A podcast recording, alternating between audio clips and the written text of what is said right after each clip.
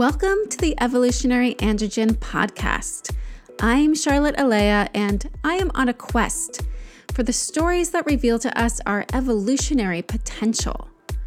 I search folklore throughout time and from around the globe that hold the keys to transform humanity's current crisis, from fractured and separated to whole and healed. As we unify feminine with masculine, a new version of us is emerging.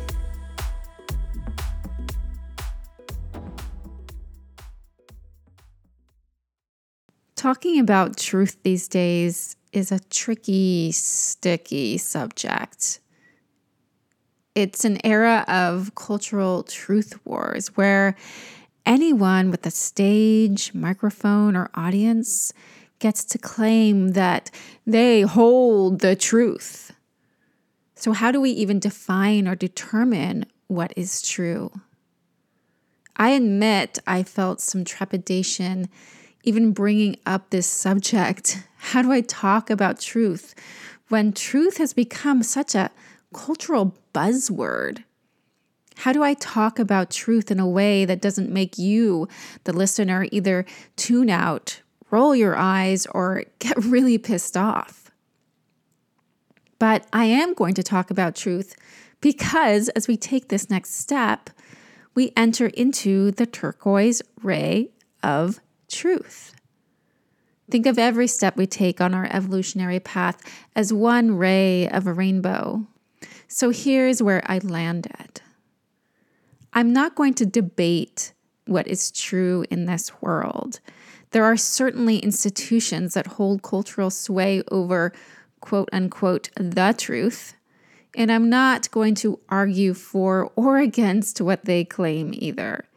Rather, I'd like to propose something radically different. That truth cannot be defined by an external source of authority at all, but may only be discovered and claimed from within. Only through lived experience of getting to know ourselves, through trial and error, and thus getting to know the world around us as a reflection of ourselves, do we truly get to know the truth. Truth is a paradox. It is both subjective and a universal phenomenon multiple truths can exist at once that completely contradict each other because this is what it means to exist within a multidimensional reality. Reality shifts and changes based on our own perceptions, thought forms, desires, and beliefs. Who am I to define someone else's reality for them? I can't. Therefore, I must honor your truth as your truth, even if it is different from my own. Being paradoxical is one tenet of what defines truth, at least for me. Here are three more. One, truth propagates no harm. Two, Truth neither requires nor begets validation. Three, truth keeps us accountable to our actions and choices. That last tenet about accountability is really important. So let's explore that aspect of truth more deeply through perhaps the most common and powerful mythic arcs in existence on Earth the myth of the Great Flood. Wikipedia counts that there are over 70 versions of the flood myth told worldwide, and that is only Wikipedia. There are actually hundreds of versions of this myth known worldwide. Unknown? Likely in the thousands. The flood myth has been told in indigenous cultures throughout North, Central, and South America, including the Cree, Hopi, and Inuit tribes, as well as in ancient Mayan, Aztec, and Incan civilizations. It has been recorded in the oldest creation myths known to human civilizations from Mesopotamia and the Middle East. It is in the Bible. It has been told throughout Africa, Asia, Oceania, and the Pacific Islands, India, China, Greece, and the Celtic lands of Ireland and Wales. It is difficult to find an indigenous culture that does not have a flood myth. The myth does vary culture to culture. And the major arc of the story goes like this A powerful supernatural being, either a god, group of gods, or a demon, decide to wipe out humanity by creating a great deluge of water across the planet. This god, group of gods, or demon is angry with humanity, believing that they have gravely messed up and perhaps have become sinful or created too much damage and chaos upon the earth to continue. However, news of this plan leaks out, either by a benevolent God or by accident, and it leaks out to one or more people. This lucky person then builds a large boat to survive the coming deluge. The man boards him and his wife, or in some versions of the story, representatives from all the different species of creatures.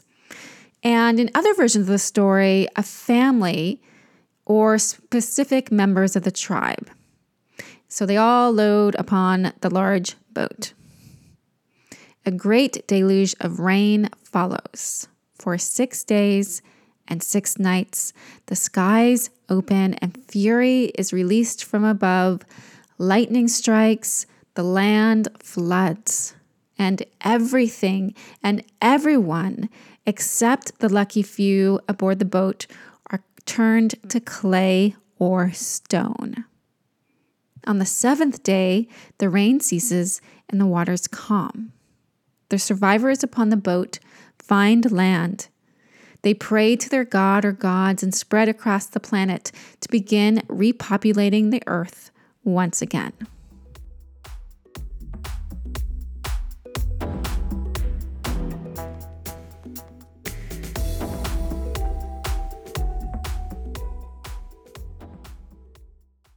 It could also be said that this mythic arc has even deeper roots within the myths of Atlantis and Lemuria, civilizations that predate any of which we have quote unquote scientific proof. The myths of both Atlantis and Lemuria tell of these civilizations being sunk deep beneath the ocean, lost within a great deluge when the oceans rose before the last ice age. Even though science will not confirm the existence of Lemuria or Atlantis, archaeologists are constantly discovering ruins of cities and civilization beneath the ocean. And if that isn't evidence of these lost lands, I don't know what is. But as I stated at the forefront of this episode, I am not here to argue what is or is not true.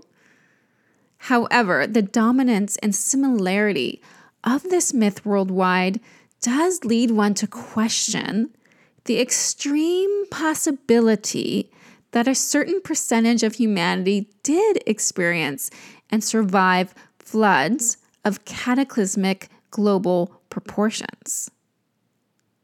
One question I ponder is Are all these myths referencing the same flood? Or were there multiple floods throughout Earth and human history that wiped out the majority of life upon land?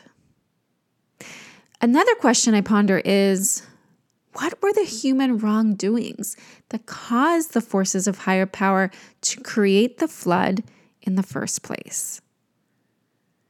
These are both questions that I believe are relevant to us today because if it happened to humanity in the past and we didn't learn our lesson, it could happen again.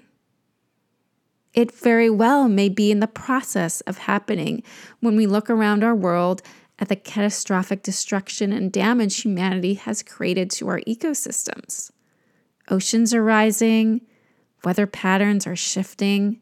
Perhaps Mother Earth wants to show us what she's got and teach us yet another lesson. There is a word for this phenomenon. It's called karma. Karma is actually a Hindu term, meaning one's actions in one life will determine the form of one's life in the next. What this basically amounts to is what goes around comes around. The law of cause and effect. Every action creates a corresponding reaction or consequence of the same weight. If your actions cause damage to the planet, you are going to reap the consequences of that damage in either this lifetime or a lifetime or decade even to come. So, another word we could use to describe this would be justice.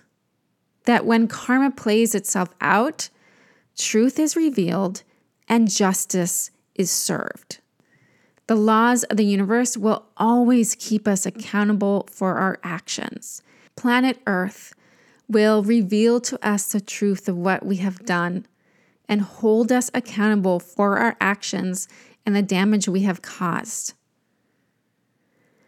There is another word in the English language that is relevant here fate, which basically means that the present and future you create for yourself are determined upon the patterns of the past.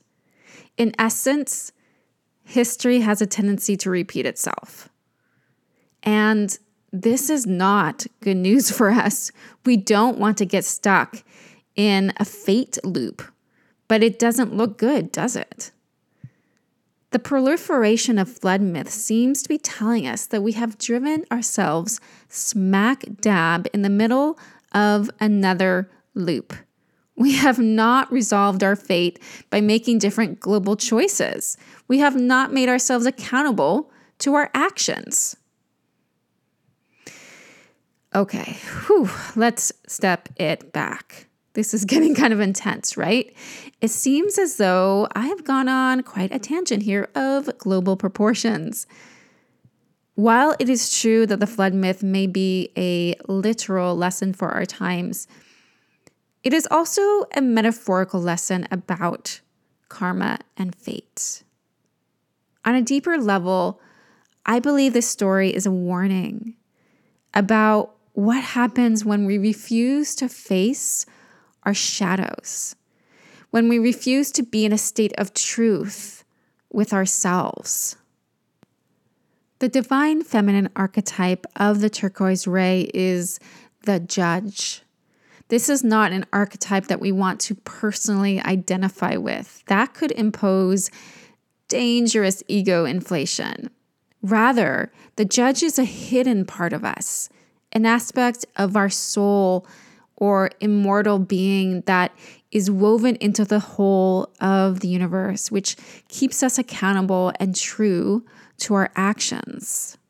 Our inner judge always holds the truth even when we are lying to ourselves, even when we're in denial. She is the deliverer of justice and karma. We cannot escape her as much as we'd like because we are her. And yet, this aspect of ourselves is something that we cannot control. In order to come into good relationship with our inner judge, we can learn to embody the divine masculine archetype of the turquoise ray the challenger. The challenger asks us to question our past actions and challenges us to make different choices which align with our truth. To illustrate this point, I have another story to share with you. This is the myth of Isis and the seven scorpions. The story is a short offshoot within the longer mythic arc of Isis and Osiris that I shared in the last two episodes. And it takes place after Isis has left the care and raising of her son Horus with some handmaids for his own protection. She falls into a state of grief over this separation with her son, and she disguises herself as a beggar woman in rags once again and travels to a village, hoping to live off the kindness of strangers. For her protection, the goddess Selket has sent seven scorpions to follow Isis in case any danger comes of her. These are the same seven scorpions that helped Isis escape Set's dungeon. Set and his minions are still looking for her and would put her back in that dungeon if they found her. Upon the first home Isis comes to, she is met by the woman of the house who has a small child in her arms at the door. Isis asks if the woman might be able to spare her a place to sleep and some food in exchange for weaving or housekeeping. The woman is horrified by the state of Isis's lowly appearance. She does not want a poor beggar woman anywhere near her home or her child and slams the door in her face. Isis knew this may happen and moves on to the next house where she is met by another woman with children. And she makes the same offer, and this woman, more kindly than the first, invites Isis in, gives her a bed and some bread to eat. And Isis rests for the night. However, Selket's seven scorpions are not at rest. They are greatly offended by the way their lady, the great goddess Isis, has been treated, and they believe they must defend her reputation by seeking vengeance upon this woman. They scurry over to the woman's house, crawl beneath the windowsill of her son's nursery, find the boy sleeping in his bed, and sting him almost to death. Upon this, the woman wakes up, lights a flame, and screams at the horror show happening to her son. She runs outside her home, screaming and yelling, Please, somebody help! My son has just been stung by scorpions! Isis awakes and recognizes what has just happened. She runs over to the woman's house and finds Selket's seven scorpions surrounding the boy, holding him in a deep coma on the edge of death. Isis commands each of the seven scorpions to withdraw its poison within the boy using words of power. These words of power are the true names of the scorpions. Tefen and Befen, Mestet and Mestetef, Petet, Thetet, and Matet. As she speaks aloud each name of the seven scorpions, they obey their goddess and withdraw their poison. The goddess's true identity is revealed, and she apologizes greatly to the woman whose son was almost killed on her behalf. The woman apologizes in return, having not realized a goddess had stood upon her doorstep. She offers Isis shelter and food, which the goddess accepts, and all is resolved in peace.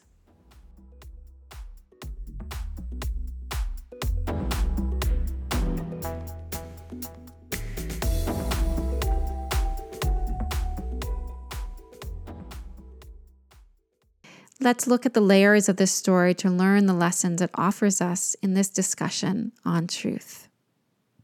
We can begin by reading the seven scorpions that follow Isis as her inner protectives that live within her shadow. Her shadow being her unconscious, the hidden aspects of her. When something happens that emotionally triggers us, we will often lash out or react in some way from our shadow, or to put it another way, from an unconscious part of ourselves. This is called a defense mechanism. And Isis has a very powerful defensive team at her back. Isis is offended by the rejection of the first woman she meets, but she doesn't allow herself to admit she feels offended. She is hiding from the truth. So her shadow then acts out and sends its defensive forces to act on her behalf. The shadow archetype of the turquoise ray is called the chosen one. This is the part of us that believes we are special and set apart in the eyes of God, that we deserve special circumstances and are immune from consequences of justice. This is the part of us that wants to stay in denial, that we have dark thoughts, that we have destructive emotions and a shadow side in general. I love how Isis, a goddess herself, so someone we may believe is perfect, special, and immune to a shadow side, totally illustrates the shadow of the chosen one. Her shadow does believe she should be treated special and better than others, despite the fact that she is dressed in rags. So Isis does not act in truth with herself and therefore reaps the consequences of her shadow lashing out and causing harm. Once she learns the truth about the harm that her shadow, the seven scorpions, are causing, she is then able to bring truth forward to correct the situation. She embodies the challenger. And here is how she does it she names her shadows for exactly what they are.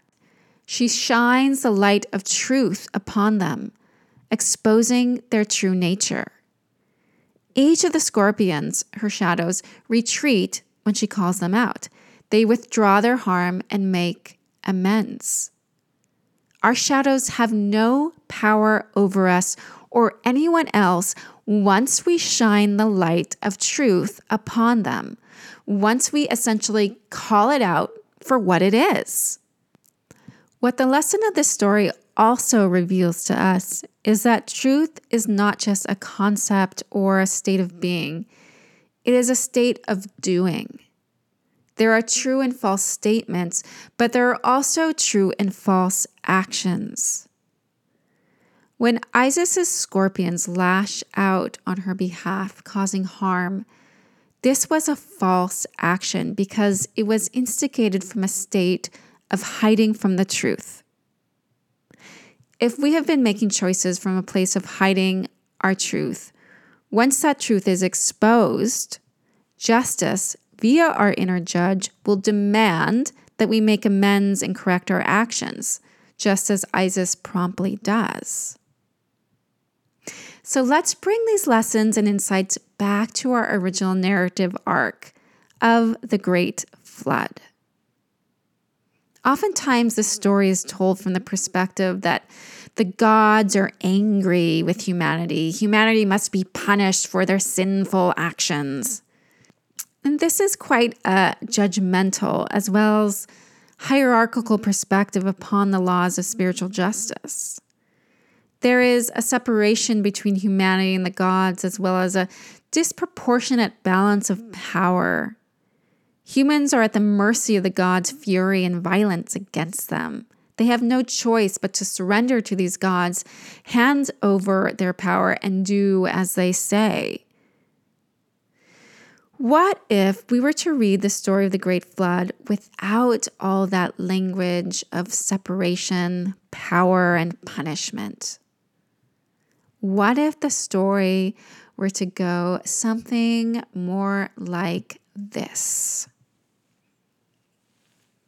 The higher consciousness of humanity warns humans worldwide that their violent and destructive actions upon the earth will have grave consequences.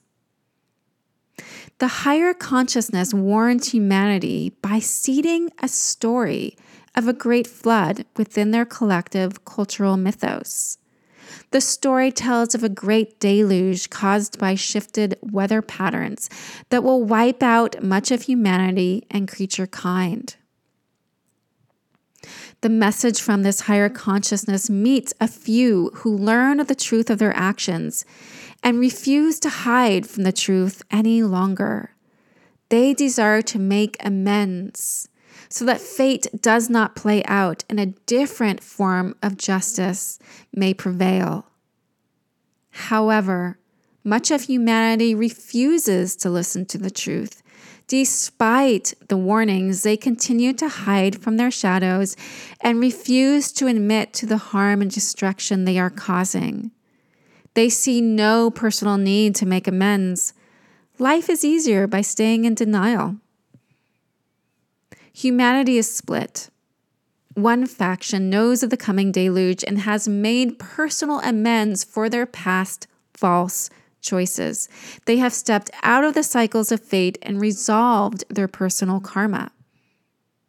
The other faction refuses to face the consequences of the past or see the truth in their shadows and will soon be at the mercy of fate and karma. Because the majority of humanity has not made amends, the minority cannot stop the deluge from coming. However, living in truth has allowed this minority to know the truth of their soul and immortality and to ascend to higher consciousness. The t- truth acts as a great boat, keeping them afloat upon the seas of justice, stopping them from drowning in the depths, the darkness, and forgetfulness of fate and karma like everyone else. The memory and consciousness within this minority survive the flood they carry the story of the flood forward for the civilizations to come. As this minority repopulate the earth, the souls that drowned in forgetfulness, untruth, and karma are reborn into new bodies.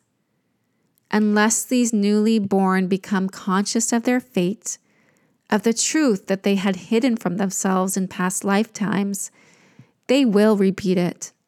Therefore, the elders tell the story of the great flood they pass it down from generation to generation in hopes that fate will not repeat itself yet again. Personally, I like this version of the story much better. So I thank you for humoring me and taking some creative license. I'm going to leave this story for you to digest on your own without picking it apart any further but I am going to drop some inquiries your way. First, take a moment to think about what is going on in your life that you do not like. What feels off to you? Where are you in misalignment with living a life that feels right and true for you? Now consider what caused this to happen.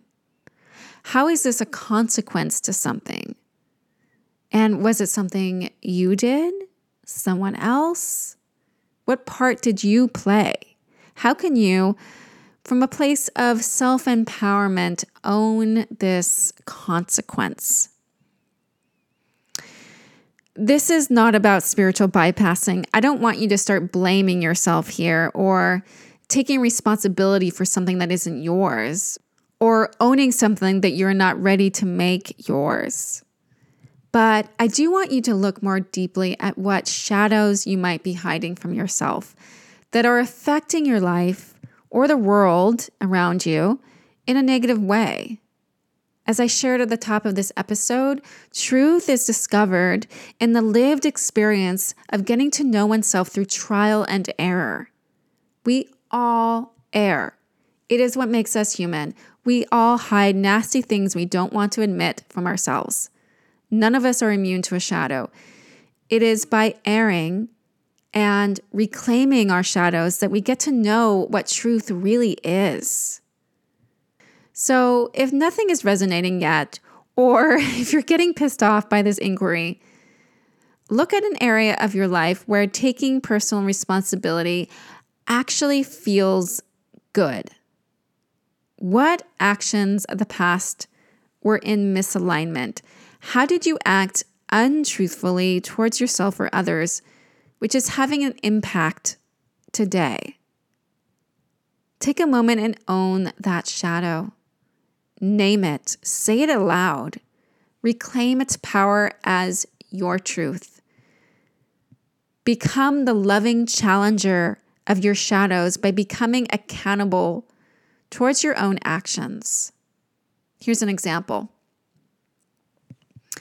I did not admit back then that blank, fill in the truth that you kept hidden from yourself. And I now see that it caused blank, fill in the consequence. How does reclaiming that truth shift the way that you feel? And how might reclaiming the power from that truth shift you into new choices and new action that will create different consequences in the future? We'll be back next month for a different story from a different part of the world as we journey to the sapphire ray of beauty. You have been listening to The Evolutionary Androgyne, a mythic quest, with me, Charlotte Alea. If you liked this episode, we hope you'll consider subscribing and leaving us a rating or review. Thanks for tuning in.